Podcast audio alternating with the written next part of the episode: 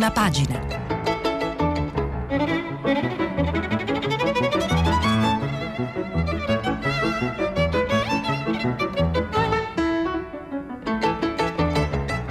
Questa settimana i giornali sono letti e commentati da Alessandro Campi, direttore della Rivista di Politica.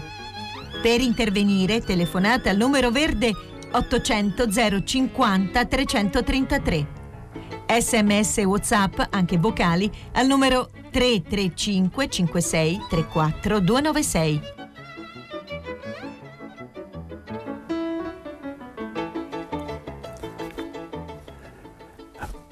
Buongiorno e benvenuti alla rassegna stampa di questo mercoledì diciannove agosto. Vi ricordo come sempre che stiamo pubblicando già i vostri messaggi, anche quelli vocali, li trovate tutti sul sito di Radio tre e poi durante il filo diretto con gli ascoltatori proverò a leggerne eh, qualcuno.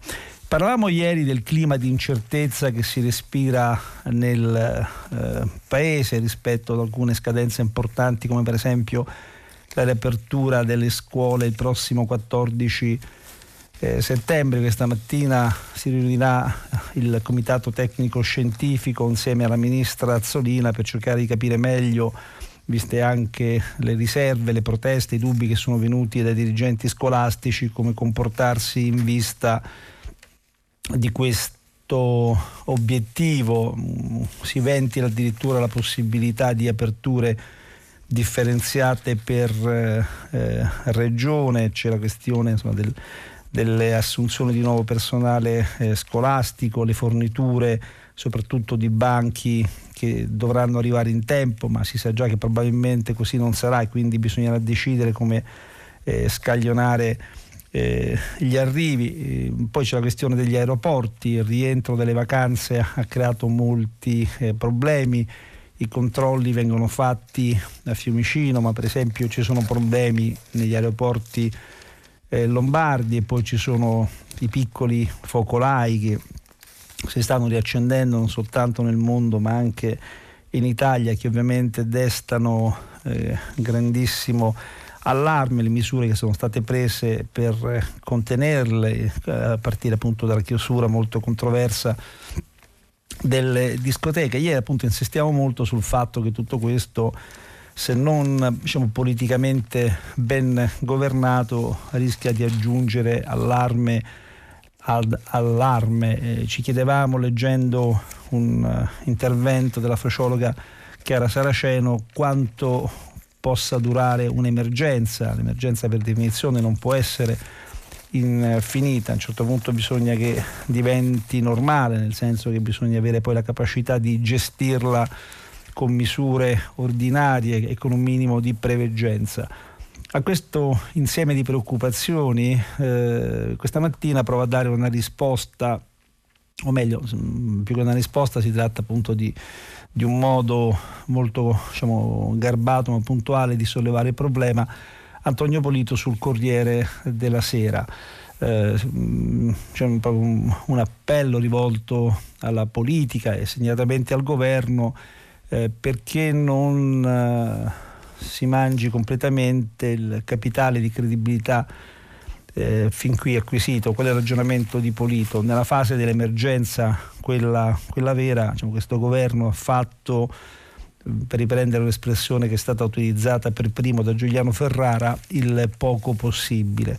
Adesso il poco possibile non è più sufficiente, bisogna mandare messaggi chiari, soprattutto non bisogna dare l'impressione che si stia, che si stia improvvisando. Allora, cosa scrive eh, su questo Antonio Polito nel suo editoriale intitolato Un paese ancora sospeso? Complice il generale Agosto, si perde il governo nella battaglia delle discoteche, prima chiuse, poi riaperte, a metà con la connivenza delle regioni, poi richiuse, ma con la mannaia del T A R. Si smarrisce sempre il governo sui test negli aeroporti per i vacanzieri di ritorno, un po' si fanno, un po' no. Barcolla sul fronte della scuola in attesa dei banchi monouso, che se non arrivano in tempo con le loro rotelle saranno guai. Perde la faccia sul metro tra le rime buccali, da prima linee del Piave per la ripartenza delle scuole e ora limite così flessibile da provocare la rivolta dei presidi. Soprattutto il governo non sembra ancora avere una visione, o se ce l'ha, la tiene ben nascosta, di ciò che l'Italia dovrà diventare dopo la catastrofe economica e sociale provocata dalla pandemia, tunnel sotto lo stretto di Messina a parte. Il ricorso al prestito M E S per rifare il nostro sistema sanitario è oggetto di un'estenuante trattativa, viene scambiato sul mercato della politica, chissà, si finirà col barattarlo con la ricandidatura della Raggi o con una desistenza alle regionali. I progetti per utilizzare finanziamenti ingentissimi del Recovery Fund sono forse nella mente di qualche tecnico rimasto da solo a lavorare nel palazzo desertificato dalla settimana ancora ferragostana, dedicata dai politici alle photo opportunity in riva al mare. Ma non si vede ancora neanche un abbozzo di quel gran dibattito nazionale che dovrebbe portarci a scegliere come utilizzare somme paragonabili solo al piano Marshall per la ricostruzione post-bellica. Quella stagione restò legata ai nomi di De Gasperi e De Naudi, produsse la siderurgia e la chimica italiane, diede vita all'Eni di Mattei e alla Cassa del Mezzogiorno di Menichella e Saraceno. Con tutto il dovuto rispetto, chi sono oggi e cosa propongono le donne e gli uomini candidati a eguagliarne i risultati? Allora l'Italia mise fine alla sua carriera di paese sottosviluppato, cominciata nel Seicento. Oggi un già troppo lungo declino può trasformarsi in tracollo senza un analogo scatto di reni. Conclude Polito, sappiamo che il governo ha un difetto di fabbricazione, non è figlio delle urne ma della volontà di non tornarci. Sappiamo anche che nei ministeri non ci sono sempre i migliori, anzi, tanto più necessario sarebbe darsi una regolata, un ritmo, un programma. L'Italia riapre davvero tra due settimane e troppe cose sono ancora sospese. Da qui il titolo dell'editoriale, appunto, un paese sospeso. Dalla scuola alla vendemmia non sappiamo come andrà a finire. Il paese ha bisogno di avvertire fermezza di intenti, unità sulla direzione di marcia, lo sprone e l'autorevolezza di una guida che non è, non può mai essere, un uomo solo al comando.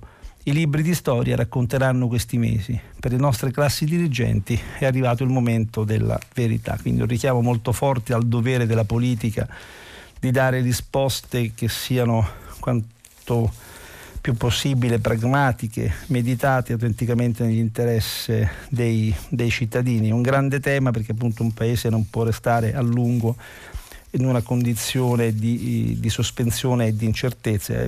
Prima o poi, insomma, l'emergenza dovrà in qualche maniera finire, in ogni caso la si deve ben, eh, ben governare. Quindi ben ha fatto Polito eh, appunto a sollevare il tema con questi toni anche molto, diciamo, appassionati. Oggi sui giornali si parla moltissimo, è stato un po', diciamo, appuntamento politico della giornata di ieri, del discorso che Mario Draghi, ex governatore della Banca Centrale Europea, ha fatto al meeting eh, di Rimini eh, di Comunione e Liberazione. C'era grande attesa per quello che avrebbe detto e questa mattina ci sono ovviamente tantissimi commenti. Qualche giornale, come per esempio il Foglio, riporta integralmente il testo del discorso di Draghi, la Stampa di Torino lo fa solo parzialmente e proprio la Stampa presenta questo, su, questo intervento come un manifesto per, per la crescita, eh, un titolo analogo a quello del Foglio, un gran manifesto per un paese di, eh, di giovani. Eh, ieri Draghi appunto ha fatto un intervento, come si dice, molto ampio, molto articolato, che naturalmente ha subito generato grandi speculazioni. Era dal mese di marzo, credo, che Draghi non interveniva pubblicamente, lo aveva fatto con un'intervista, se non ricordo male, al Financial Times, insomma, un personaggio pubblico molto parco nelle, nel, nelle sue esternazioni, anche perché sa perfettamente di essere al centro di molte attenzioni e appunto di molte speculazioni. Lo si dà come futuro capo dello Stato, come possibile eh, guida del governo al posto di, eh, del, dell'attuale, dell'attuale Premier Conte, nel caso dovesse esserci una, una crisi di eh, governo. Come suol dirsi, lo si tira un po' da tutte le parti. Draghi finora si è sempre eh, sottratto, ma so che è un gioco molto molto italiano, eh, che spesso poi, come dire, impedisce di andare nel merito delle cose. In questo caso il merito delle cose è ciò che effettivamente Draghi eh, ha detto. Eh, ripeto, l'intervento potete trovarlo online, il Foglio lo riporta integralmente. I passaggi che hanno più colpito sono quelli sui giovani, sul fatto che non si possa fare debito eh, in eterno, esiste un debito buono, un debito cattivo. Il primo è quello finalizzato alla crescita, il secondo è quello invece finalizzato semplicemente alle politiche assistenzialistiche. Draghi ha parlato della riforma necessaria delle regole europee, bisogna mutualizzare il debito, darsi prospettive di sviluppo economico-industriale eh, comuni, c'è da investire nell'istruzione. C'è stato anche un richiamo molto interessante, secondo me, al dovere di trasparenza indirizzato ai governi, eh, specie nelle situazioni, diciamo, di grande crisi e caos sociale, di emergenza, quando appunto i governi tendono ad operare con maggiore discrezionalità, come è successo nel caso italiano ma anche nel caso di altri paesi.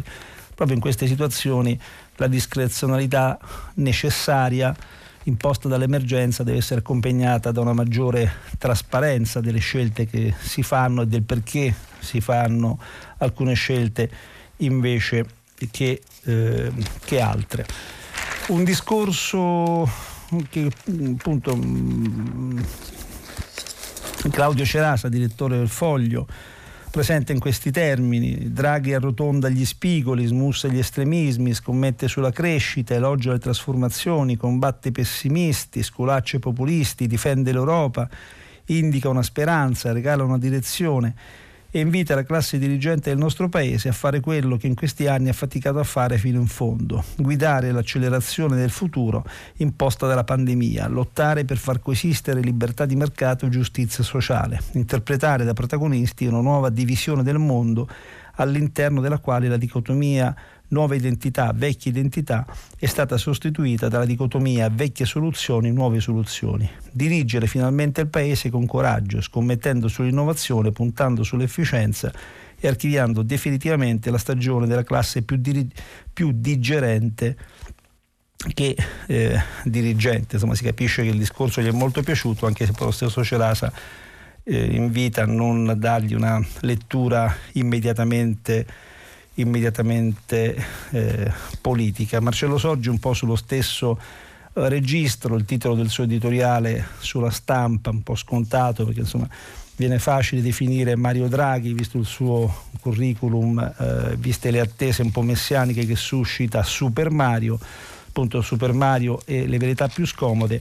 Ma poi al di là del titolo è interessante quello che scrive Eh, Sorgi, eh, anche lui ha apprezzato il discorso di, eh, di Mario Draghi. Qual è il problema? Che eh, proprio per aver detto eh, verità eh, scomode rischia di restare inascoltato. Il discorso di Draghi, come spesso i richiami del presidente Mattarella, sarà destinato, scrive Marcello Sorgi, a scivolare senza effetti su molte cattive coscienze per varie ragioni. Una su tutte, perché conteneva, sintetizzati in uno stile chiaro e per nulla segnato da avidità di potere, tutti quei compiti che i partiti dovrebbero svolgere e di cui non sono in grado di occuparsi. Da metà luglio, quando Conte, grazie all'aiuto di Merkel e Macron, è uscito vincitore dal Consiglio europeo che ha assegnato all'Italia la cifra mostra di duecentonove miliardi di aiuti, il governo e l'opposizione, dando vita a quel positivo confronto di cui, parla, di cui parlano inutilmente da mesi, almeno dall'inizio dell'emergenza Covid, avrebbero dovuto dedicare l'estate a disegnare i primi progetti da presentare a Bruxelles, per convincere le autorità che ci hanno dato fiducia della buona volontà di impiegare quei mezzi, mai messi prima a disposizione in tali dimensioni. Invece, all'indomani del vertice, maggioranza e opposizione hanno ricominciato a litigare sul M E S e sulle condizionalità, a farsi l'occhiolino e a scambiarsi minacce sul voto di settembre. Quindi, diciamo, il politichese è prevalso sul, sugli inviti fatti da Draghi al pragmatismo, al realismo, alla fattività, alla necessità di scegliere nell'interesse del paese guardando al al eh, futuro. Eh, qual è il problema? Che rispetto eh, a, insomma, a una lettura tutta insomma, positiva, in alcuni casi persino entusiastica del discorso, del discorso di Draghi, c'è chi, eh, un po' insomma, il bello del dibattito pubblico, si muove invece in contro, in contro eh, tendenza. Mi riferisco in particolare a Marco Travaglio, che si dissocia un po' da questo coro tendenzialmente unanime di apprezzamenti e usa, come nel, nel suo stile, l'arma di una ironia spesso, spesso pesante mh, per, dire, eh, per dire che cosa? Che, che, insomma, a lui fondamentalmente il discorso di Draghi non è piaciuto per niente, lo ha considerato una sorta di brodino caldo, ma leggiamo esattamente quello che scrive il direttore del Foglio. Essendo comunque la si pensi un personaggio di alta qualità, Mario Draghi ha il suo bel da fare a schivare il pressing dei cortigiani che lo vorrebbero Presidente del Consiglio o della Repubblica, Ministro, Supercommissario o qualsiasi cosa, ma anche presentatore del Festival di Sanremo e di Temptation, Temptation Island.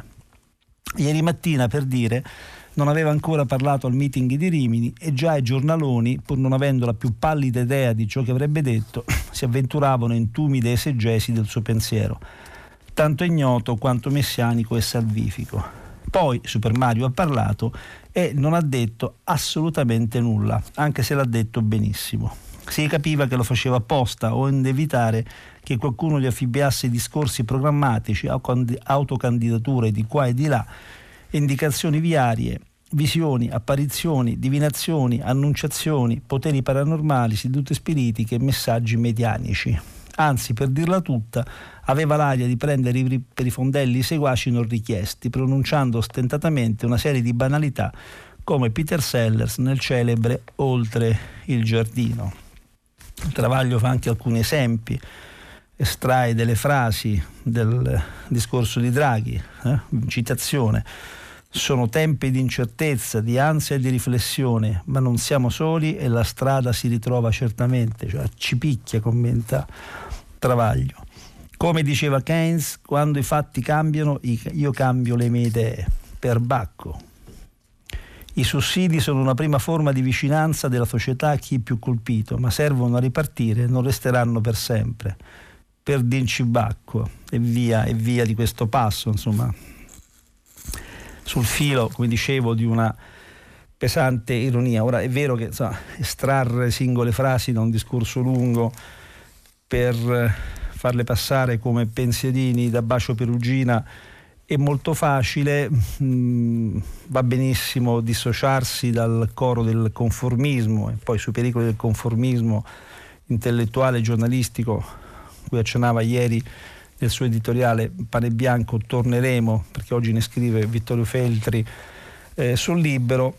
Ma la cosa che diciamo, va, va bene eh, sicuramente di questo intervento di, di Travaglio, che diciamo, solleva un problema che riguarda un, un aspetto della politica italiana tra i più deleteri. In effetti esiste questa sorta di mistica del, del Salvatore che si, diciamo, periodicamente si ripresenta, no? L'idea del, del Salvatore della patria è successo già tantissime volte nel, nel passato e adesso un po' Mario Draghi si trova a sua volta a rivestire questi, questi panni. Tra l'altro è una mistica che evidentemente nasconde anche una crisi profonda del nostro sistema politico istituzionale, la sua disarticolazione, che evidentemente fa sì che periodicamente, dovendo poi ogni volta scontare grandissime delusioni, si sia in attesa di qualcuno che possa cavarci eh, dai, dai nostri troppi guai. Nel recente passato è successo con tantissimi, con tantissimi leader che per appunto dopo grandi entusiasmi hanno anche poi generato inevitabilmente delle grandi delusioni. Questa volta rischia di toccare a Mario Draghi, quindi diciamo, ci sta che Marco Travaglio si dissoci dal coro dell'eccessivamente unanime degli apprezzamenti.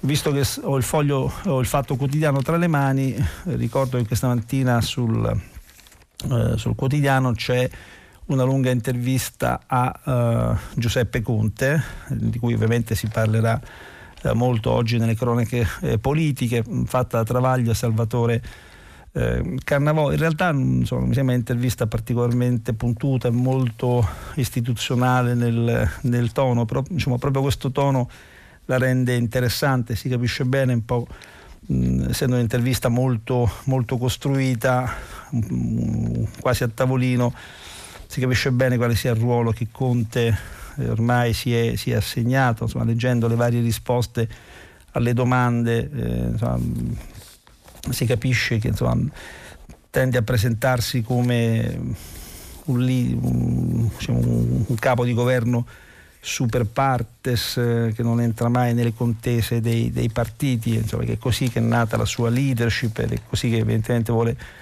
provare a, a, a mantenersi come, come, profilo, un profilo, come profilo appunto molto, molto istituzionale, cioè, non è mai una parola fuori posto in questa intervista, e tutte cose molto scontate e ragionevoli. E quindi al tempo stesso un'intervista banale ma interessante. L'altra grande notizia che oggi campeggia sui giornali, anche questo diciamo, un fatto di cronaca di cui già ieri si era parlato, è stata la scomparsa di Cesare eh, Romiti. Tutti i giornali oggi ospitano eh, ricordi, eh, ci sono interviste a persone che con lui hanno collaborato, che lo hanno conosciuto, che lo hanno contrastato. Cesare Romiti vuol dire essenzialmente eh, una stagione della Fiat particolarmente eh, difficile e complicata, il, un grande sodalizio manageriale con, eh, con Agnelli, eh, manager romano eh, che però appunto ha avuto la forza, la capacità di imporsi alla guida della più grande, di quella che era un tempo la più grande azienda italiana, e ripeto in una stagione molto difficile per il nostro paese. Erano gli anni di piombo delle grandi lotte, eh, delle grandi lotte eh, sindacali. Cesare Romiti è stato sempre accompagnato da, da, dalla fama di, eh, di manager eh, duro, era l'esponente, come per esempio questa mattina lo definisce in un interessante ritratto apparso sulla Verità Gigi Moncalvo, un giornalista che conosce molto bene l'universo Fiat, il simbolo del capitalismo di relazione, un capitalismo molto intrecciato con, con la politica, come è stato per decenni quello, quello italiano, e forse è stato uno dei suoi grandi punti di debolezza. Veramente tantissime pagine, tantissimi interventi, è anche difficile scegliere un po' tutti i big del giornalismo italiano che stamattina sono eh, scesi in campo. mm, Ezio Mauro su Repubblica, per esempio Ferruccio De Bortoli su Corriere della Sera. Cesare Romiti, tra le altre cose, è stato anche presidente di Gruppo Rizzoli Corriere della Sera, quindi è, è anche normale che Corriere della Sera gli abbia dedicato un ricordo di molte, di molte pagine. Nel suo lungo intervento Ferruccio De Bortoli, accanto a diversi ricordi anche eh, personali, scrive quanto segue. Romiti arrivò alla Fiat negli anni della crisi economica successiva allo shock petrolifero, del crollo del mercato dell'auto, e la risollevò. Veniva dalle partecipazioni statali, ovvero dall'impresa pubblica, che poi avrebbe anche ingiustamente avversato. La Mediobanca di Enrico Cuccia ne impose il nome agli Agnelli. Con l'avvocato si formò un sodalizio fondato sul reciproco rispetto e una doverosa distanza. Si diedero sempre del lei. Tra i tanti ricordi dei primi anni da amministratore delegato di Corso Marconi, il trasferimento a Lingotto fu successivo. Corso Marconi e Lingotto sono le due sedi della Fiat eh, torinese. Ne peschiamo uno solo. Il viaggio da Torino a Milano per chiedere l'aiuto delle banche, e un collaboratore con accento torinese che mostra tutta la sua sorpresa e una punta di vergogna. Dottore, non l'abbiamo mai fatto. Piccolo o grande mondo antico. Se Agnelli distillava il suo pensiero su tutto, dalla politica al calcio, con arguzia e classe, Romiti interpretava con la massima determinazione il suo ruolo di capo azienda. All'occorrenza rude, prepotente, conosceva la politica e mille intrighe del capita- della capitale nella quale era nato e della quale si sentiva orgogliosamente figlio. Gli chiesero più volte di fare il sindaco di Roma. Una leadership naturale, quella di Romiti. Il numero uno della Fiat divenne presto il punto di riferimento, successivamente l'ariete, di una imprenditoria intimidita dal potere del sindacato e dall'invadenza della politica, e pronta a finanziarla se necessario. Un intreccio che poi verrà portato alla luce da Mani Pulite. Un'inchiesta che non risparmiò Torino e che coinvolse personalmente Romiti. Un capitalismo senza capitali, con famiglie imprenditoriali troppo deboli e troppo a lungo protette da Mediobanca, che si contrapponeva allo Stato imprenditore di cui erano azionisti i partiti. Ma ne reclamava le commesse, ne pietiva persino i favori. Romiti fu il capitano di Ventura di questo esercito, a volte disperso e impaurito, al quale restituì, è il caso di dirlo, un po' di carattere e dignità, pur continuando a coltivare tutte le relazioni di sottogoverno che servivano. L'intreccio tra imprenditoria e eh, politica, che è stato un po' il marchio di fabbrica dello, diciamo, del, di Cesare Romiti, eh, manager, sul quale insiste per esempio anche Stefano Folli eh, nel, suo, nel suo ricordo al doppio cerchio del, della Prima Repubblica. Questo è un aspetto interessante mh, da leggere anche in prospettiva, in prospettiva storica, evidentemente. Insomma, molte delle debolezze del nostro sistema industriale, eh, appunto del capitalismo italiano, e tra le cause che probabilmente hanno poi contribuito alla vicenda di Mani Pulite, quindi alla dissoluzione di un intero sistema politico, economico, sociale, c'era evidentemente anche questo intreccio un po', un po', un po' perverso, che in alcune circostanze era diventato anche un intreccio Eh, fangoso. Anche qui non tutti si associano al ricordo encomiastico di Cesare Romiti, grande, grande eh, manager, del quale magari ci si limita soltanto a ricordare il brutto, il brutto eh, carattere, eh, il salvatore della Fiat, l'uomo che si inventò la famosa mh, marcia dei eh, quarantamila, eh, una cosa che tutti diciamo, ricordano un po' meccanicamente questa mattina. Bene, eh, sul Manifesto c'è un'intervista all'ex sindaco di Torino, Diego Novelli, che invece mh, dice cose esattamente opposte, non ci sta a fare il santino di Cesare Romiti, per quanto ovviamente eh, lo, lo, lo, lo, lo, lo, lo rispetti, no? Come sempre è doveroso quando una persona muore. Però appunto in questa intervista Novelli dice che innanzitutto la marcia dei quarantamila fu molto gonfiata mediaticamente, al massimo marciarono sedicimila, sedicimila eh, persone, e poi appunto mh, insiste anche sul fatto che eh, Cesare Romiti fosse animato da una visione molto, diciamo, classista, molto conflittuale, no? Tutt'altro stile nelle relazioni industriali rispetto per esempio a Umberto Agnelli, dice Diego Novelli, che invece era un vero dirigente industriale moderno, che non aveva livore nei suoi rapporti con il mondo eh, sindacale, che forse bisognerebbe riabilitare nella memoria collettiva eh, più di quanto non si sia fatto, si sia fatto finora. Quindi diciamo una, anche in questo caso un'opinione opposta rispetto a quella del, della maggioranza di commentatori che hanno ricordato peraltro doverosamente Cesare Romiti. Al di là del giudizio che se ne possa dare, è stato sicuramente un personaggio centrale nella storia politica e economica italiana degli anni eh, settanta e ottanta. Eh, un po' di cronaca politica. Eh, oggi la notizia, ammesso si possa considerare una grande notizia, però insomma, il giornale di Milano diretto da Sallusti la dà con grande enfasi in apertura, è il cosiddetto patto antisinistra che è stato siglato da Berlusconi, Salvini e eh, Meloni. Insomma, si parla spesso di quanto solida sia questa alleanza cosiddetta di, di, di centrodestra. Eh, si è sempre detto queste settimane che Berlusconi potrebbe essere tentato da dare un qual- una qualche forma di sostegno al governo Conte, insomma manovre in corso per cercare di sganciarlo dai suoi storici alleati, e appunto la firma di questo, di questo patto cosiddetto anti-inciucio eh, dovrebbe far giustizia di tutto questo. Sul giornale Fabrizio De Feo spiega esattamente di cosa si tratta. I tre leader, Giorgia Meloni, Silvio Berlusconi e Matteo Salvini, hanno siglato un accordo che prevede il principio dell'autonomia differenziata. Eh, un patto su questo punto era stato richiesto a gran voce dal governatore del Veneto Luca Zaia, ma prevede anche il presidenzialismo e il cosiddetto appunto patto anti-inciucio, in base al quale i sottoscrittori si impegnano a non dare vita in questa e nella prossima legislatura ad alleanze con altri partiti politici.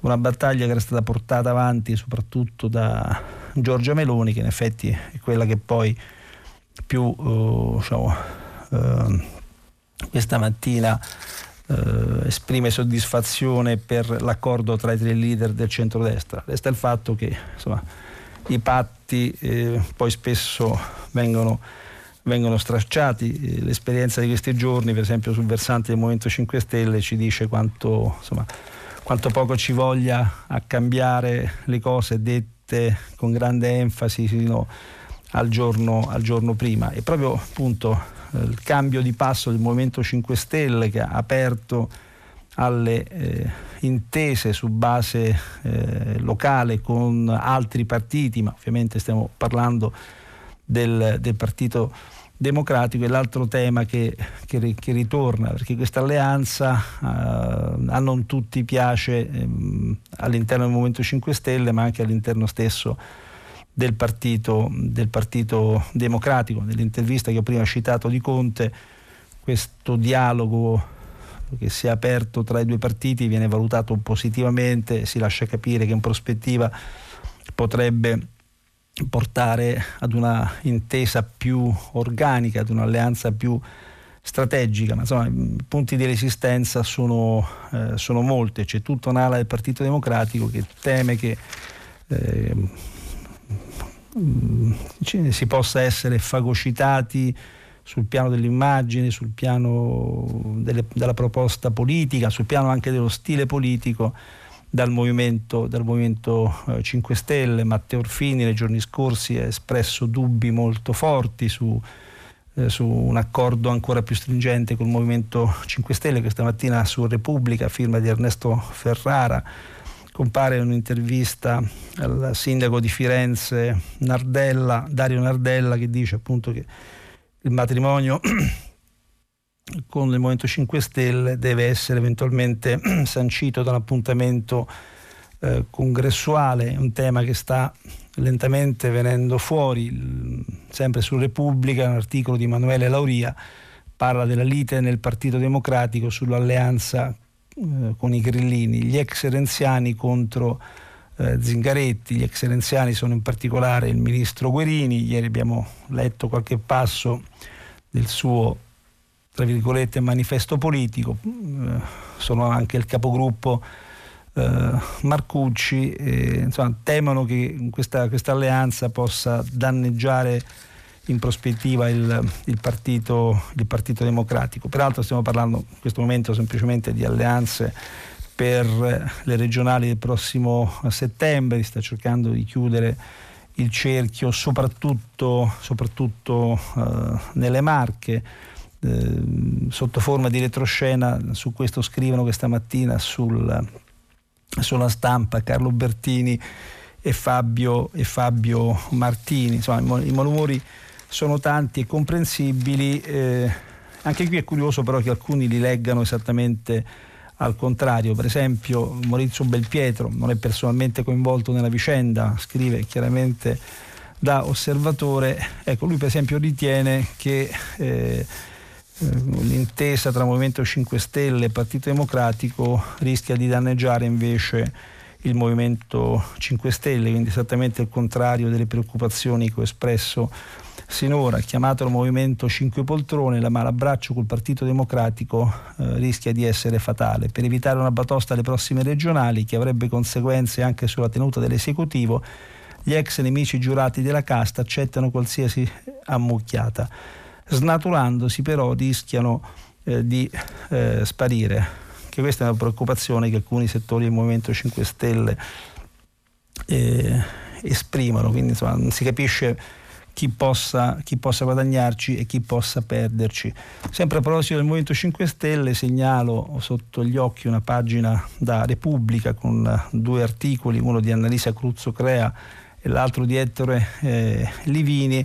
Segnalo, dicevo, eh, la guerra, il contrasto eh, in corso eh, tra quello che ormai possiamo considerare a tutti gli effetti un, un, un partito che tiene molto alla sua autonomia e chi invece dall'esterno in qualche maniera lo controlla e vorrebbe continuare a farlo. Mi riferisco ovviamente a Davide eh, Casareggio, il figlio di Gianroberto, fondatore con Grillo del Movimento cinque Stelle.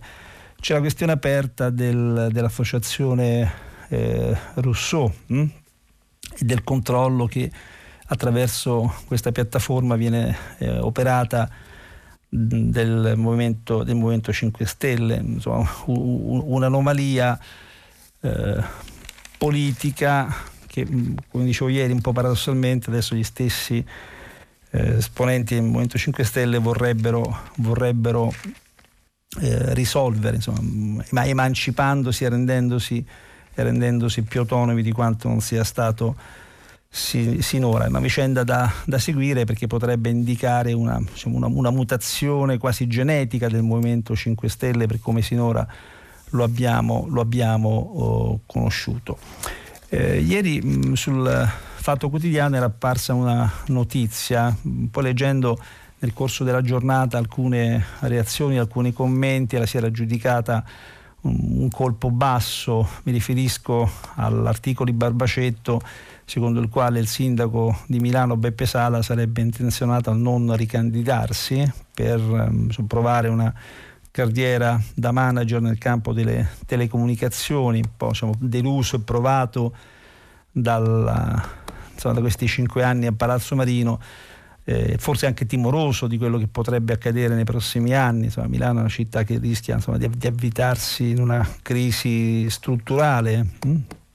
Eh, per, per le ragioni che in parte ieri, ieri eh, ho accennato. Insomma, sarebbe intenzionato a, a, a mollare la presa, a non eh, ricandidarsi. Questa notizia era stata giudicata un finto, un finto scoop, un attacco gratuito a Beppe Sala. In realtà questa mattina la notizia ritorna, il giornale per esempio la riprende e ritiene che sia, che sia autentica. E c'è un articolo di Alberto Giannoni, Milano cambia pelle, Sala non si ricandida e punta su eh, Telecom. Quindi sembrerebbe vero, secondo questo articolo, eh, ma c'erano già state indiscrezioni nel, eh, nei giorni scorsi, che appunto a, a, anche la poltrona di Milano è vacante. Così abbiamo, insomma, le nostre due città più importanti, Milano e Roma, che praticamente sono senza can- candidati, diciamo, di una qualche autorevolezza disposti a guidarla. È vero, insomma, che manca ancora molto l'appuntamento delle amministrative, bisogna aspettare il dato delle regionali di settembre per capire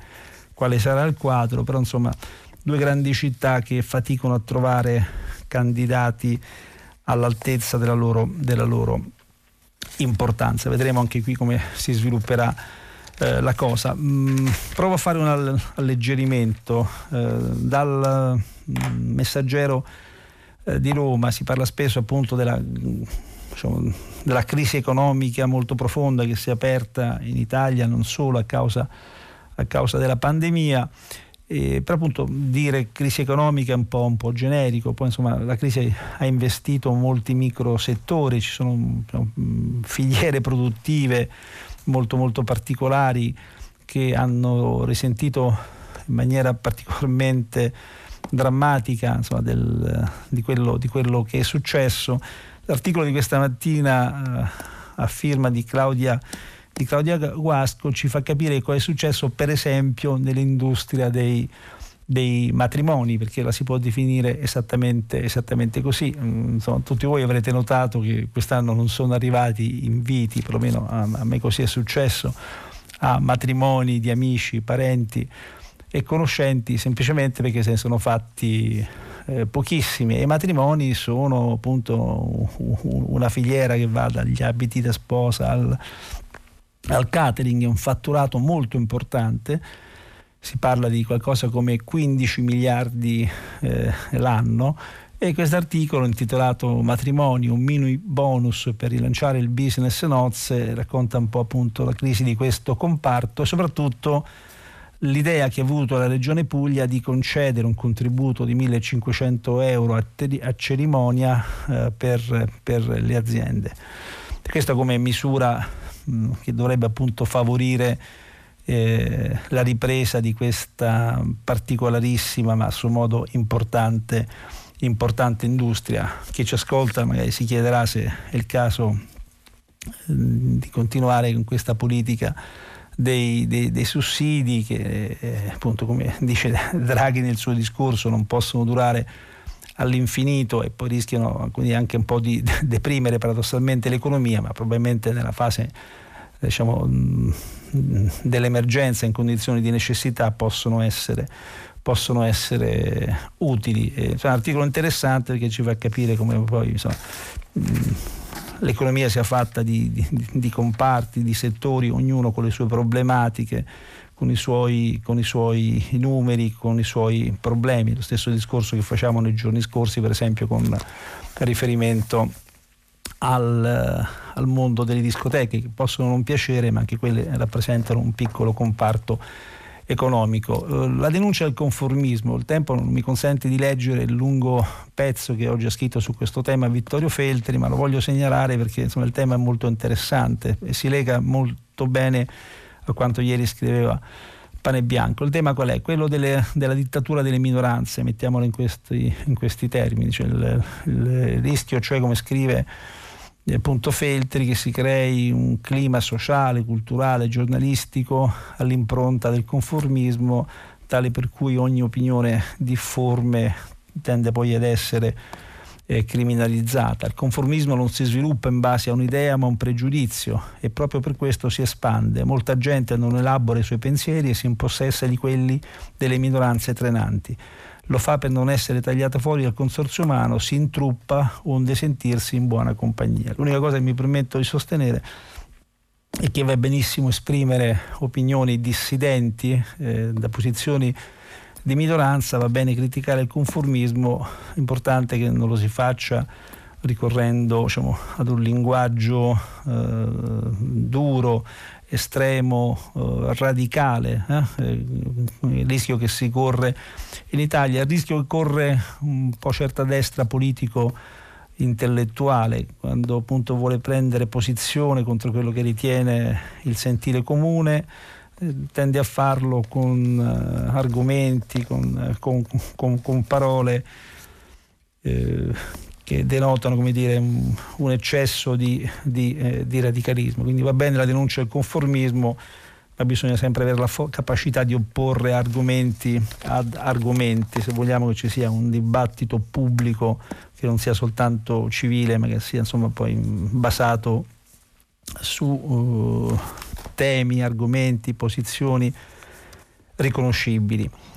Politica internazionale, velocemente continuano le proteste in, in Bielorussia, Lukashenko non vuole, non vuole mollare, eh, c'è un'intervista questa mattina sul, su Repubblica, firma di Rosalba Castelletti a Valori Spaclo, eh, ex ambasciatore, eh, uno dei candidati alla, alla, alla presidenza, che spiega un po' il senso di queste, di queste eh, proteste che stanno diventando ovviamente una grande questione internazionale. Insomma, dietro la Bielorussia c'è, c'è Putin e quindi si teme che insomma, la situazione possa, eh, possa trascendere. Sul significato di questa crisi eh, invito a leggere questa mattina l'editoriale di Vittorio Emanuele Parsi sul Messaggero, la via stretta per uscire dalla crisi in Bielorussia. Eh, il tempo mi impedisce di leggerlo, però ve lo segnalo. Vittorio Emanuele Parsi è un analista di politica internazionale, quindi prova un po' a definire il contesto geopolitico all'interno del quale si inserisce la crisi eh, della, Bielo, della Bielorussia, che dovremmo seguire con maggiore attenzione di quanto sinora non si sia eh, fatto. Ho già segnalato più volte il silenzio un po' colpevole della, insomma, della nostra classe politica sui temi di politica internazionale, come se appunto non riguardassero l'Italia e come se la nostra politica estera dovesse risolversi sempre nel, nel, nell'attendismo o nell'equilibrismo, ma evidentemente non funziona così per un grande paese quale pur sempre è l'Italia. Sono le otto, finisce la rassegna stampa, eh, vi aspetto dopo la pubblicità per il filo diretto. Grazie. Alessandro Campi, direttore della rivista di politica, ha terminato la lettura dei giornali di oggi. Per intervenire chiamate il numero verde ottocento zero cinquanta trecentotrentatré. Sms e WhatsApp, anche vocali, al numero tre tre cinque cinque sei tre quattro due nove sei. Si apre adesso il filo diretto di Prima Pagina. Per intervenire e porre domanda ad Alessandro Campi, direttore della rivista di politica, chiamate il numero verde ottocento zero cinquanta trecentotrentatré. Sms e WhatsApp, anche vocali, al numero tre tre cinque cinque sei tre quattro due nove sei. La trasmissione si può ascoltare, riascoltare e scaricare in podcast sul sito di Radio tre e sull'applicazione Rai Play Radio. Bene, iniziamo il filo diretto. Vi ricordo che stiamo pubblicando i vostri messaggi, anche quelli vocali, sul sito di Rai tre. Ne stanno arrivando molti, a commento per esempio del, dell'intervento di Draghi. Un banchiere al Quirinale mi sembra un po' troppo. Carlo da Brescia. Uh, mi chiedo, le chiedo, le aperture delle discoteche sono così vitali? Io dico di no. Divertirsi per poi far ammalare persone deboli, anche sane, penso sia la priorità. Questa, insomma, è una cosa abbiamo già detto nei giorni, nei giorni eh, scorsi. Qualcuno se la prende con, con Travaglio per i suoi eccessi di ironia, e se la prende anche con me per aver letto il pezzo di, eh, di Travaglio, insomma. Mi sembra una, una proprietà transitiva eccessiva. Allora, eh, c'è una prima telefonata, pronto? Sì, buongiorno, mi chiamo Roberto e chiamo dalla provincia di Pisa. Buongiorno. Buongiorno a lei, salve. La mia è una riflessione appunto a valle della lettura e dell'ascolto, diciamo, anche dei commenti dell'intervento di Draghi, ed è una riflessione su un punto, la, il carattere internazionale di questo leader, che a mio parere è un leader anche politico.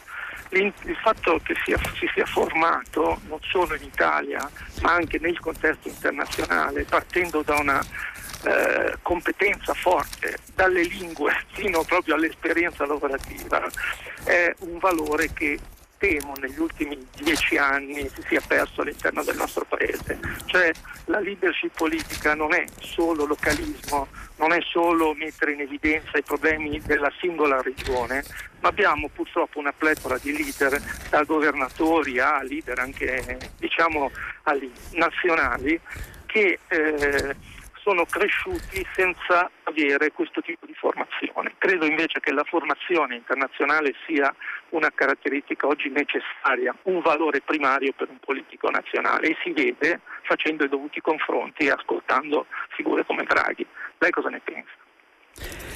Ma guardi, sul filo del paradosso si potrebbe persino dire che Draghi ha una formazione tro- troppo internazionale per accontentarsi di guidare un paese provinciale come spesso è l'Italia, eh, provinciale soprattutto nel, se si guarda eh, alla, sua, alla sua classe politica attuale. Quindi probabilmente noi assegniamo a Draghi delle ambizioni politiche che lui semplicemente non ha.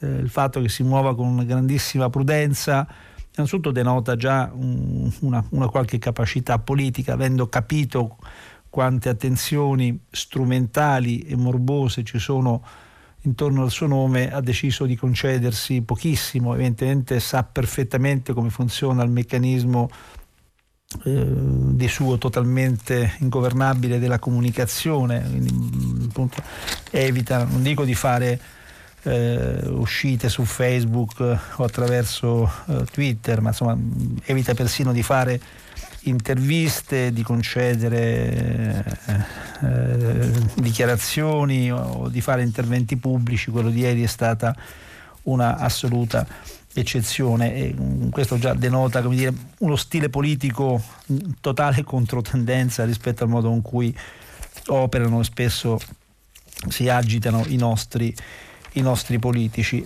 Poi ripeto, potrebbe tranquillamente non essere interessato alle cariche che noi gli appiccichiamo sul, sul petto, quella di premier, quella di futuro capo dello Stato, probabilmente proprio in virtù della sua formazione internazionale, della rete di relazioni che ha, del, dei ruoli che già ha assolto. Potrebbe, come qualcuno peraltro dice questa mattina sui giornali, adesso lo stavo cercando mentre lei parlava, un pezzo uscito sul, sul giornale di, di Milano, e proprio prendendo spunto da un passaggio dell'intervento di, di Draghi, dove si accenna alla necessità per il futuro di creare, come dire, una sorta, la dico in maniera un po' eh, semplificata, insomma, mh, ministro del tesoro europeo, comunque la figura di, che coordini, no? Le politiche economiche a livello, a livello di Unione Europea. Qualcuno, insomma, ha azzardato l'ipotesi che in realtà sia quello il ruolo che Mario Draghi ambisce, ambisce per sé, quindi non restare in Italia ma continuare a muoversi sul panorama internazionale. Più in generale lei ha perfettamente ragione, insomma, oggi è, è difficile per un grande paese, quale pur sempre resta l'Italia, provinciale ma pur sempre grande, se non altro per ragioni storiche, non avere gruppi dirigenti che abbiano, diciamo, un, una formazione internazionale, ma soprattutto che abbiano uno sguardo aperto, aperto sul mondo. Ci si può formare anche in Italia, ma, come dire, avere la capacità di guardare il mondo, soprattutto di capirlo nelle sue dinamiche, non mi sembra che sia il caso di, nost- di molti nostri uomini politici. Questo ovviamente è un grande, grande, grande problema. Pronto? Sì, buongiorno. Buongiorno eh, a lei. Eh, Michele da Grado, vicino Trieste, di fronte a Trieste. Okay. Dunque, io volevo intervenire sul referendum di cui si parla pochino oggi, ma si parlerà perché manca un mese. Eh, la questione del referendum è che è ambigua. Prima tutti sì, adesso tutti no, parrebbe. Ecco, eh, qual è il problema? No, è come un virus, è come il cavallo di Troia, entra facilmente e poi scoppia il problema dopo il referendum, perché ci sono delle leggi correlate, proprio esplicitate anche nei testi di legge, per il superamento del bicameralismo, che vuol dire togliere una fiducia, e l'altro, non meno grave, il superamento della base regionale del Senato, per cui si arriverebbe a una base, così è detta, circoscrizionale, più grande o più piccola della regione, e quindi tutto il tema dell'identità regionale viene silenziosamente declassato dal dibattito pubblico. Allora è molto grave, è molto grave. Qual è il rimedio? Perché noi probabilmente andiamo incontro a, un, eh, a una riduzione Dei, dei parlamentari, forse sì, forse no, non sappiamo, ma in ogni caso bisogna difendere le due fiducie al sistema bicamerale, se no veramente il, il, le maggioranze diventano gioco politico, non certo. più istituzionale. E poi eh, la questione della, della regione va difesa, va tutelata, va tutelato il Senato, perché il parricidio, quando noi parliamo di parricidio costituzionale dal duemilasedici, si intende il superamento del Senato, che rappresenta la generazione più adulta. Concludo sulla questione proprio del Senato. C'è una legge in Parlamento già votata da un ramo della Camera, mi pare, che prevede l'omologazione di Camera e Senato per età di eletti e di elettori. Sicuramente questo passaggio vuole portare a un differenziamento, che vuol dire togliere la fiducia al Senato. Questo è l'errore grave, perché andiamo verso una effettiva riduzione della rappresentanza parlamentare. Vale la pena, abbiamo un mese, bisogna discuterne molto di questo, e, e, e concludo su, su una questione. Sono molto molto molto deluso della classe dei professori di diritto costituzionale, perché in Italia sono eh, visibilmente contro la nostra casta, cioè lavorano per modificarla. Questa è una generazione di costituzionalisti che deve sospendere la propria volontà di cambiare la carta, perché la carta, la seconda parte, è un stupendo prodotto civile e culturale. Grazie, grazie veramente. Sì, non, non ci mancherebbe, eh, il filo diretto serve esattamente a questo. No, ma mi ha colpito un po' quest'ultima cosa che ha detto, perché in realtà poi l'accusa che spesso si fa ai costituzionalisti, laddove ovviamente non parliamo di un blocco omogeneo, insomma, i costituzionalisti italiani hanno posizioni molto differenziate al loro interno, ma insomma, talvolta si dice che sia animato il mondo dei costituzionalisti da un eccesso di, diciamo, conservatorismo istituzionale, quindi esattamente il contrario di quello che lei invece adesso ha, ha sostenuto. Quindi è interessante come poi i punti di vista possono essere molto eh, difformi. Eh, lei ha sollevato un punto interessante, che nel dibattito sul referendum, che in realtà è in corso, mh, poi naturalmente... Mh, Eh, per esempio in questo contesto mh, è un argomento che si deve affrontare con, con grande delicatezza ed equilibrio, perché, come lei sa, siamo nel servizio pubblico e quindi siamo in regime di par, di par condicio. Ma detto questo, però, insomma, sui giornali, sui media, sui social, in realtà se ne sta parlando moltissimo, però appunto si tende a enfatizzare semplicemente la questione del taglio dei parlamentari come eh, strumento, diciamo, da, da un lato punitivo mh, nei confronti di una classe politica giudicata i, i, inetta, dall'altro la solita questione dei costi, e non si guarda ai correlati, in particolare eh, il rischio che c'è molto molto serio che la rappresentanza su base regionale, soprattutto per alcune piccole regioni, venga venga diciamo, gravemente, gravemente compromessa. È uno degli argomenti che utilizzano, diciamo, un po' più, un po' più tecnico, i sostenitori del, del no. Lei ha fatto quindi benissimo dal suo punto di vista a sollevare la questione e ad illustrarla. Pronto? Pronto, buongiorno, sono Carlo da Napoli. Buongiorno. Eh, buongiorno. Io chiamo in merito al discorso di... di Eh, di Mario Draghi, sì. eh, il quale era in parte anticipato da Avvenire di domenica. Eh, allora, il problema è il futuro dei giovani. Eh, prima si diceva che di futuri c'erano tanti, perché dire, i giovani erano, erano parecchi. Oggi eh, giovani ce ne sono sempre di meno e quindi di futuro ce n'è pochissimo. La mia domanda però verte su questo. Oggi, a, ad oggi, noi non sappiamo bene come e in che modo riaprire la scuola. Bene, ma non solo la scuola, ma anche l'università. Come si muoverà l'università? In poche parole, noi quanta conoscenza abbiamo perso in questi mesi di pandemia? Ne perderemo ancora di conoscenza, perché la conoscenza va costruita indipendentemente dalla, come dire, dalla didattica in remoto e eh, tutto quello che si vuole. La conoscenza si costruisce attraverso un rapporto diretto con insegnanti, docenti, e questo va, come dire, anche all'interno, no, degli istituti di ricerca, quindi di, come dire, di una conoscenza, di una formazione che va al di là post-universitaria. Tutto questo se ne è parlato, anche perché i ragazzi che vanno all'università hanno diciannove venti anni e molto probabilmente sono quelli che sono andati in vacanza. I docenti universitari dopo lo svecchiamento hanno intorno ai trentacinque quaranta anni, quindi se questo virus è contagiosissimo, l'università può essere, come dire, una, un, un focolaio pericoloso, peggio delle scuole. La mia domanda ritorna sempre a quella precedente: quanta conoscenza abbiamo perso? Guardi, le rispondo molto volentieri, è un tema che mi tocca personalmente dal momento che insegno all'università come, diciamo, mia attività principale. Io vorrei distinguere tra il prima e il dopo, cioè quello che è successo in questi mesi e quello che potrebbe accadere nei mesi successivi. Le posso assicurare, ma è una cosa che, insomma, è facilmente, è facilmente documentabile, che le università italiane, parlo ovviamente della mia in particolare, dell'Università di Perugia, ma mi risulta che lo abbiano fatto tutti gli altri atenei del paese, hanno messo in campo un, uno sforzo straordinario Um, immediatamente dopo lo scoppio della pandemia, per evitare che eh, appunto si perdesse conoscenza, per usare la sua espressione.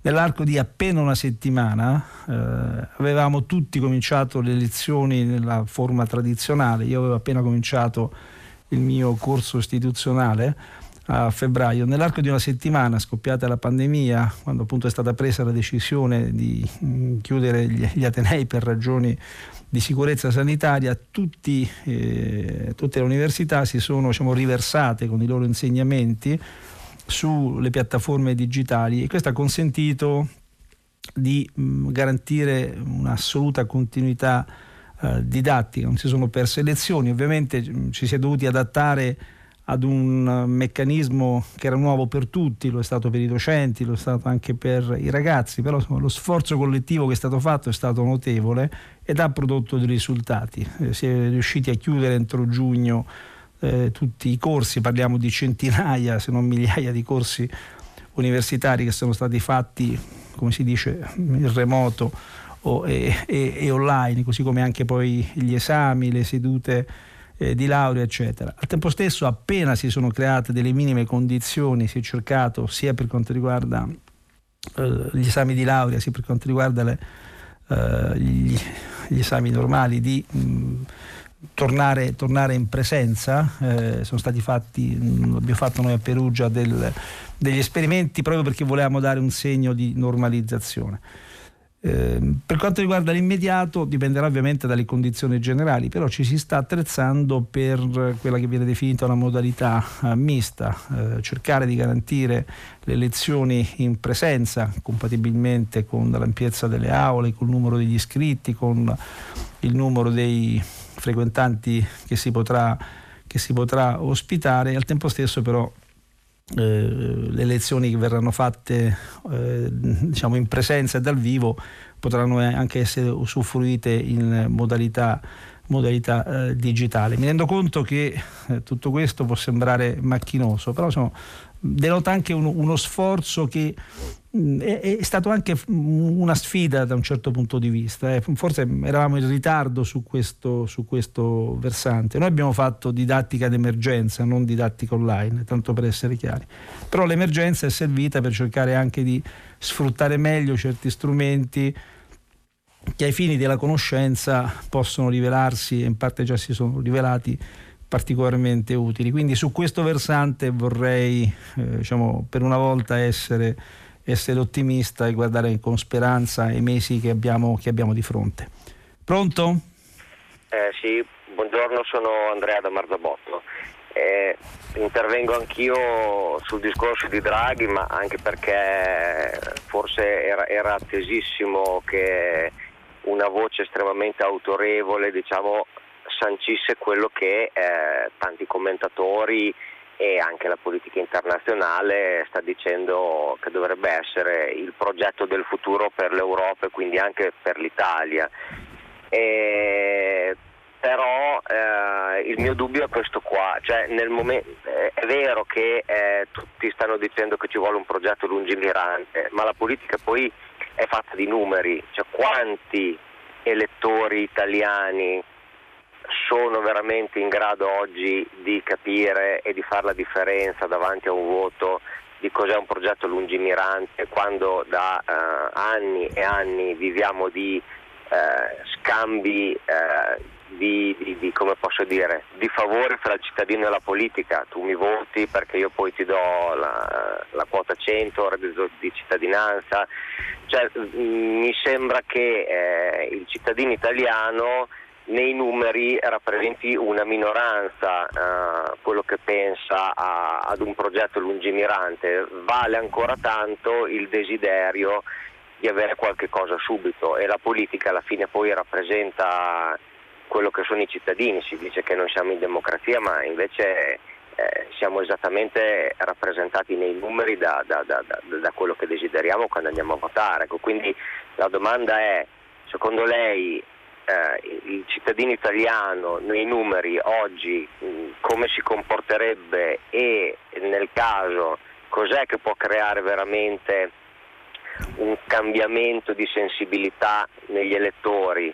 Premesso che io sono d'accordo sul discorso di Draghi, che, come chiaro, chiaro, chiaro, chiaro. Ecco. Sì, sì. E, co, co, cioè è un, è un cambiamento che deve avvenire da una, un cambiamento di coscienza della popolazione, deve venire da una classe dirigenziale che comunque dovrebbe nascere da, da chissà dove, cioè da, da dove può nascere un cambiamento che faccia sentire l'Italia, per esempio, un paese più europeo, più, più internazionale, come si diceva prima. Ecco. Le, le rispondo in questi termini, ha posto una questione estremamente interessante. Dove non arrivano la virtù e la ragione, arriva la necessità. Ammesso che si abbiano cittadini, elettori che in maggioranza non valutano secondo appunto criteri politici eh, generali, ma secondo l'utile immediato, e quindi preferiscono, diciamo, lo, lo, lo scambio di favori ad una, diciamo, valutazione eh, più, più, più, più, più argomentata. È anche vero che quando si tocca il fondo poi tutti capiscono che oltre un certo limite non si può andare. Una politica del, diciamo, del, di piccolo cabotaggio, una politica basata semplicemente sulle provvidenze, sull'assistenzialismo, cosa diversa ovviamente eh, dall'assistenza eh, pubblica, sullo scambio eh, di favori, una politica che non ha respiro eh, progettuale, alla, alla fine produce sottosviluppo. E producendo sottosviluppo, eh, bruciando ricchezza, alla fine finisce per toccare inevitabilmente gli interessi primari dei singoli cittadini. E alla fine questa cosa eh, la, la, la capisce chiunque. Io credo che si sia arrivati in Italia esattamente a questo punto. Ormai penso che sia abbastanza chiaro a tutti, eh, se non a tutti, diciamo alla maggioranza degli italiani, che serve veramente uno scatto eh, di reni, che sia anche uno scatto d'orgoglio. Le cose che scriveva eh, Polito non sono semplicemente le opinioni di un giornalista eh, che, che riflette a sua volta l'orientamento di una piccola minoranza. Credo che cominci a essere un convincimento eh, diffuso. I soldi che arriveranno dall'Europa non possiamo pensare di spenderli in prebende preelettorali, perché innanzitutto non ce lo consentirebbe l'Europa, ma poi per l'Italia sarebbe veramente la fine. Noi abbiamo moltissimi ritardi da uh, recuperare, siamo un paese fermo da decenni e quindi dobbiamo fare uno sforzo collettivo, anche perché ne siamo assolutamente eh, capaci, per eh, impostare, come dire, un, politiche di rilancio di rilancio vero. E quindi mh, questo si chiede alla classe dirigente, ma ripeto, credo che lo, lo chiedano i cittadini, non lo chiedano soltanto gli opinionisti o piccole maggioranze. Quindi anche su questo versante lasciatemi essere per una volta eh, speranzoso. Peraltro lo vedremo anche abbastanza presto, perché noi i progetti all'Europa dovremo presentarli non fra dieci anni ma fra due mesi. Dovremo chiarire ai nostri partner che ci hanno concesso molto credito, soltanto in termini finanziari ma anche in termini politici, che cosa esattamente in, in, intendiamo fare, come intendiamo spendere questi soldi, all'interno di, quale, di, quale, di, quali, di quali programmi, con quali tempi, con quali obiettivi. Sia pur tranquillo che non ci verranno fatti sconti, e chi pensa che i soldi dall'Europa arriveranno eh, comunque credo che si illuda, si illuda pesantemente. Questi non sono soltanto soldi che in gran parte poi dovremo in ogni caso restituire, quindi costituiscono debito aggiuntivo a quello che già abbiamo, ma sono soldi che verranno concessi solo a fronte di progetti che poi verranno monitorati anche nei tempi di attuazione. Quindi dovremo dimostrare di essere persone serie e responsabili. Pronto? Pronto, buongiorno. Mi chiamo Marta Maddalone, chiamo da Cosenza. Buongiorno a lei. Scusi, il nome non ho capito. Marta Maddalone. Ah, Marti Maddalone. Buon, buongiorno a lei. Allora, eh, mi riallaccio esattamente alle sue ultime parole. Eh, sarò schematica perché sono argomenti enormi e soprattutto parto da due esempi concreti, perché forse per formazione professionale credo che eh, sia importante capire il modello dietro a, alle manifestazioni. Questo è un problema cognitivo e culturale, no? Noi, sia i politici sia la gente comune, guarda le manifestazioni e non capisce da che cosa sono prodotte. Allora, fondi europei. E io vivo in Calabria e ho assistito a una discussione veramente eh, avvilente sulla spartizione dei fondi per le minoranze linguistiche, il cui tema era: se non ci mettiamo d'accordo su come spartirli, tornano indietro. Eh, detto in maniera tranchama, il risultato era eh, questo. Altro esempio, Cosenza nella sua parte storica è una città piena di problemi, nonostante altre visioni che ne danno. Arrivano i fondi per eh, ristrutturare gli edifici pubblici da parte del M I B A C, ovviamente è una quantità enorme di soldi che è difficile spendere perché possono essere solamente indirizzati a certi argomenti e non ad altri. Allora, che cosa vuol dire? Vuol dire che Eh, il problema di, eh, della quantità dei fondi, adesso lei diceva quasi un piano Marshall, spesso è controproducente se non si cambia radicalmente il modo di, eh, sia da parte delle istituzioni locali, sia da parte anche della coscienza dei cittadini che devono servire da pungolo, di affrontare il problema dei fondi, perché davvero se rimaniamo all'interno di uno schema in cui o si arrivano alle solite spartizioni oppure si fanno tornare indietro, non utilizzati, e questo è un problema che tutti noi sappiamo è piuttosto ingente, oppure peggio lasciamo spazio, quando arrivano queste quantità di soldi, su territori che già hanno mh, una, un problema di, di criminalità organizzata, a, all'avvento di tutta una serie di eh, interventi tramite appalti e subappalti che non fanno altro che far ritornare questi soldi nelle tasche appunto della criminalità organizzata, ancora una volta non usciremo. Quindi penso che questo sia eh, il vulnus, questa sia la cosa su cui vigilare. E dico l'ultima mezza cosa che si ehm, attacca a questo problema. Nella coscienza delle persone, ma anche degli amministratori, la prevenzione è una parola che ha poco senso. Cioè, io vedevo nel caso del, del terremoto, ancora una volta nella mia città molti edifici sono fatiscenti, però passata la scossa è inutile pensare a tutte le azioni di prevenzione, tanto è passata. La stessa cosa mi pare succeda con il Covid. Cioè, io sentivo ancora persone che lamentavano che ormai le terapie intensive, i nuovi ospedali sono vuoti, abbiamo buttato soldi a costruire. Ecco, l'idea che la prevenzione è inutile è un'idea stupida, la prevenzione funziona proprio quando è inutile.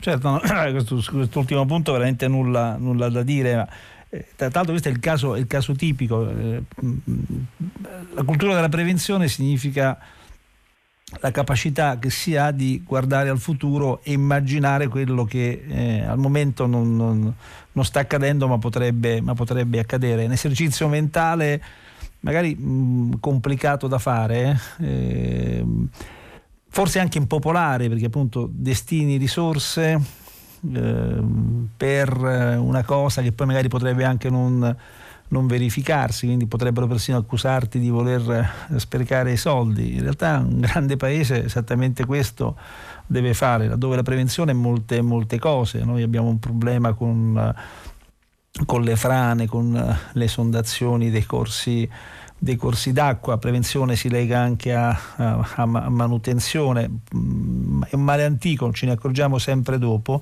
Tutto questo rimanda ad un'altra parola che è progettazione, sia per quello che riguarda l'utilizzo dei fondi, che siano i fondi ministeriali oppure i fondi europei, eh, quelli, quelli tradizionali o quelli che sono previsti adesso da questa sorta di piano Marshall, sia per quello che riguarda la prevenzione. C'è bisogno di capacità eh, progettuale, cioè mettersi intorno a, a, ad un tavolo, non, non semplicemente per mediare tra le parti o per fare grandi discussioni che poi non approdano a nulla, o per spartirsi peggio ancora eh, no, le, le, le risorse pubbliche. Ci si mette intorno al tavolo per ragionare sulle cose sulle cose da fare. Questo richiede da un lato necessariamente competenze tecniche, dall'altro richiede anche sensibilità politica. È sempre il discorso antico di, insomma, di chi guarda al futuro e di chi invece si accontenta di gestire spesso male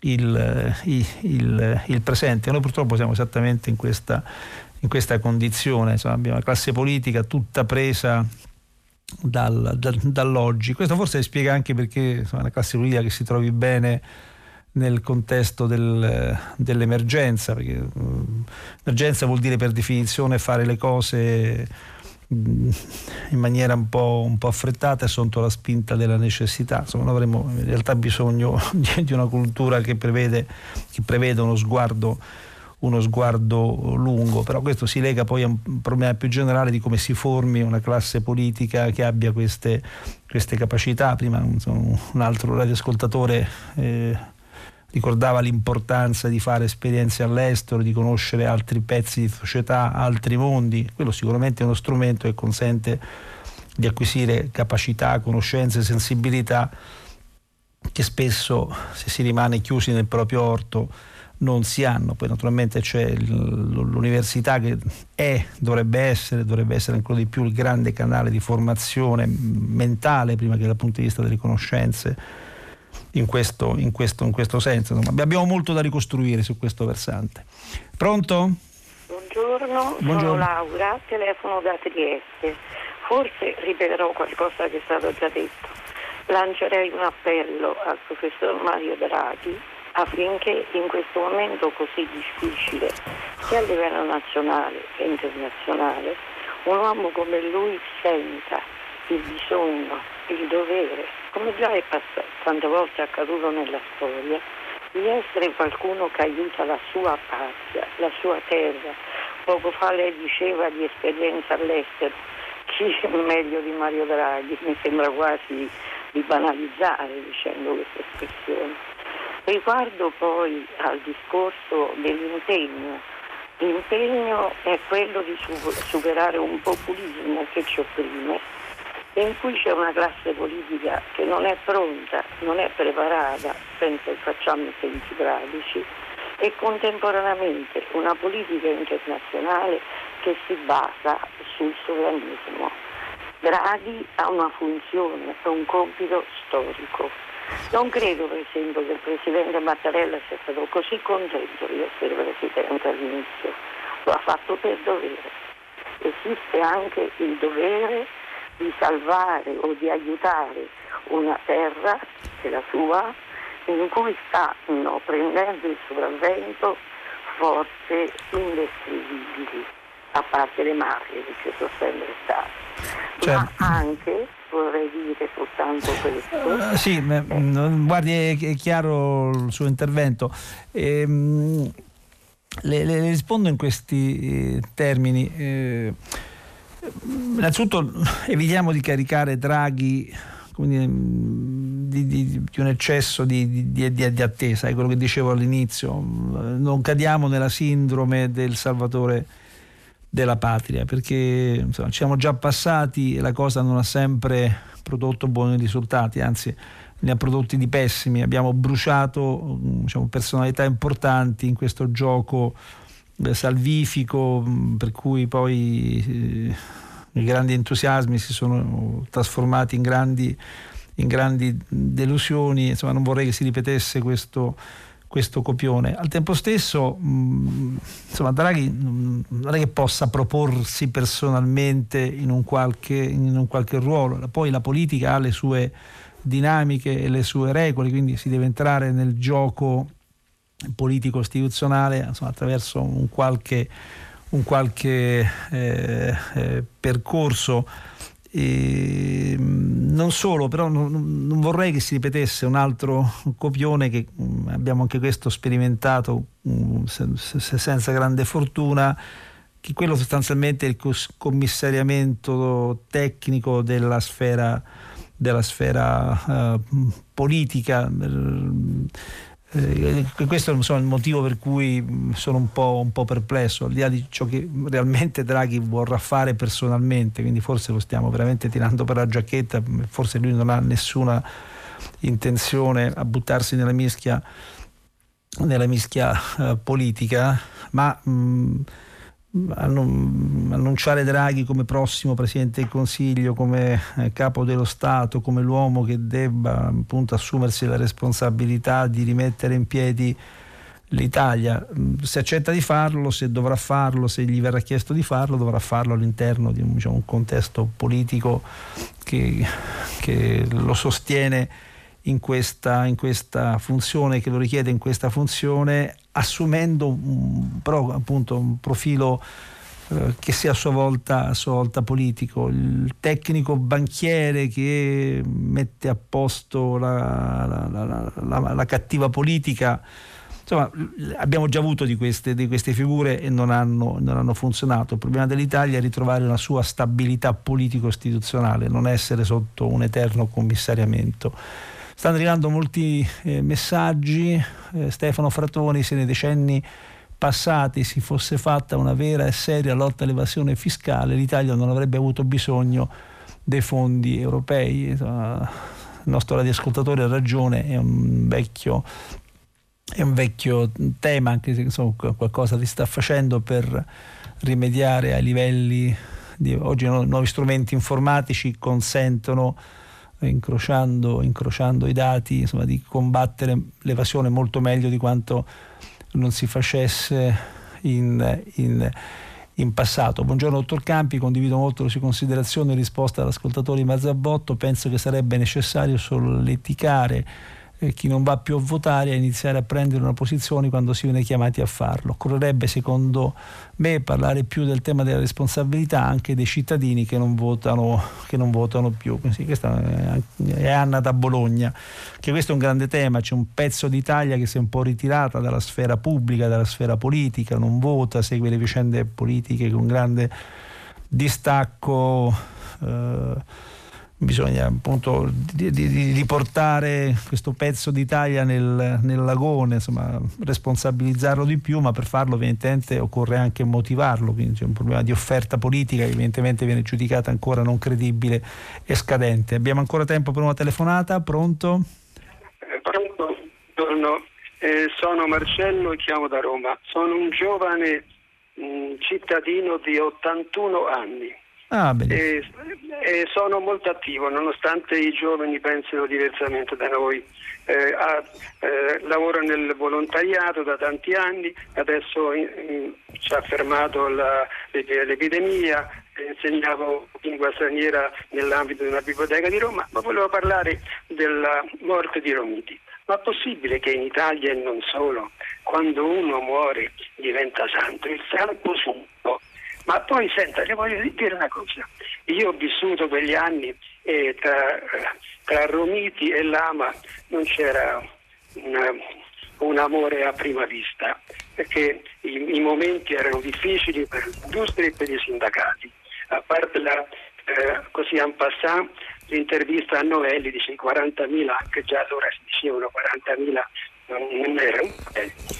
Questa mattina, per caso, mi sveglio presto al mattino, come facciamo giovani, e ho sentito a Radio Radicale un intervento di Romiti di quattro anni fa, sul ventennale di Lama. E Romiti ha fatto un elogio funebre, ha fatto un, una santità di Lama. Ma perché dobbiamo fare così? Vogliamo vedere la, si deve dire pure se una persona si è comportato bene oppure no. Io la penso così. E, e ricordo quegli anni quaranta, perché io sempre da ragazzo mi sono interessato non dico sì. di partiti, ma di politica. Sì, sì, no. Della vita. Guardi, se, no, grazie a lei. Eh, la sindrome del santo subito, anche questa è tipicamente italiana, però devo dire che quest'antina sui giornali ci sono moltissimi ricordi di Romiti, mh, doverosi peraltro, vista insomma, l'importanza che ha oggettivamente avuto nella vita economico Eh, imprenditoriale e politica di questo paese, però è anche vero che insomma mh, ci sono anche molte critiche eh, al, al di là insomma, dei ricordi personali, in alcuni casi affettuosi, ma insomma i ritratti che ne vengono fatti dell'uomo non sono per niente agiografici o encomiastici, quindi da quello che ho potuto leggere eh, al di là di alcune critiche molto radicali come quelle di Novelli, anche altri commentatori insomma hanno messo in evidenza luci e ombre di questo, di questo personaggio, per esempio l'eccesso di, di, di, di, di rapporto con la sfera politica, no? Con il capitalismo di relazione che, di cui parlava Moncalvo, insomma, quella, è una nota secondo me molto critica rispetto a ciò che Romiti ha rappresentato nella storia economica di questo paese, un modello di capitalismo oh, di piccole famiglie con pochi capitali, cui c'era un ruolo centrale di mediazione di Mediobanca, insomma, che forse è stata anche una delle cause che ha impedito a questo paese di crescere come avrebbe, come avrebbe potuto. Forse abbiamo ancora il tempo per una telefonata flash. C'è qualcuno in linea? Pronto? Telefono, pronto, buongiorno. Buongiorno. Telefono.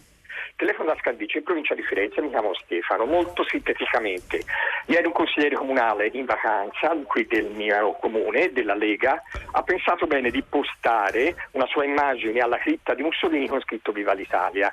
Subito c'è stata la reprimenda, visto anche siamo in ambito elettorale in questo periodo, e è stato sospeso dal partito. La domanda che gli fu a lei, in qualità di direttore del giornale di politica, ma cosa significa in politica sospendere da un partito? Io capisco l'espellere, capisco il dimettersi.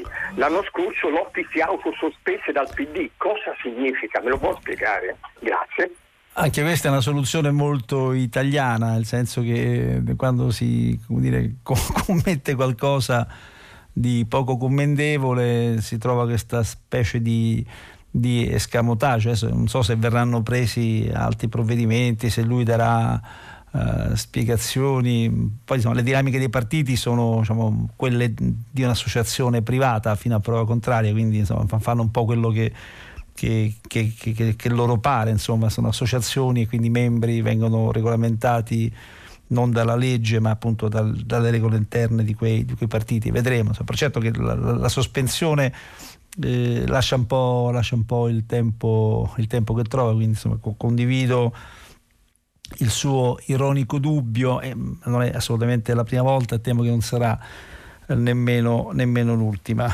Il tempo è finito, noi ci fermiamo. Dopo il radio eh, giornale Marzia Coronati conduce come sempre Pagina tre, e poi a seguire le novità musicali di Primo Movimento, e alle dieci Tutta la città ne parla. Da una vostra telefonata eh, si avvierà la discussione. Eh, potete ascoltarci sul sito di Radio tre, noi ci sentiamo domani mattina. Ancora saluto a tutti e buongiorno.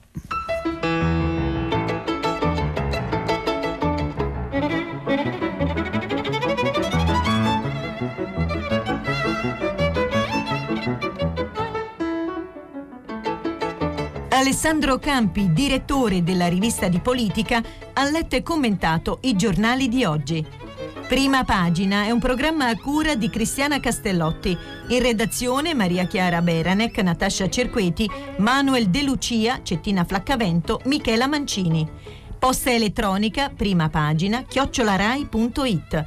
La trasmissione si può ascoltare, riascoltare e scaricare in podcast sul sito di Radio tre e sull'applicazione Rai Play Radio.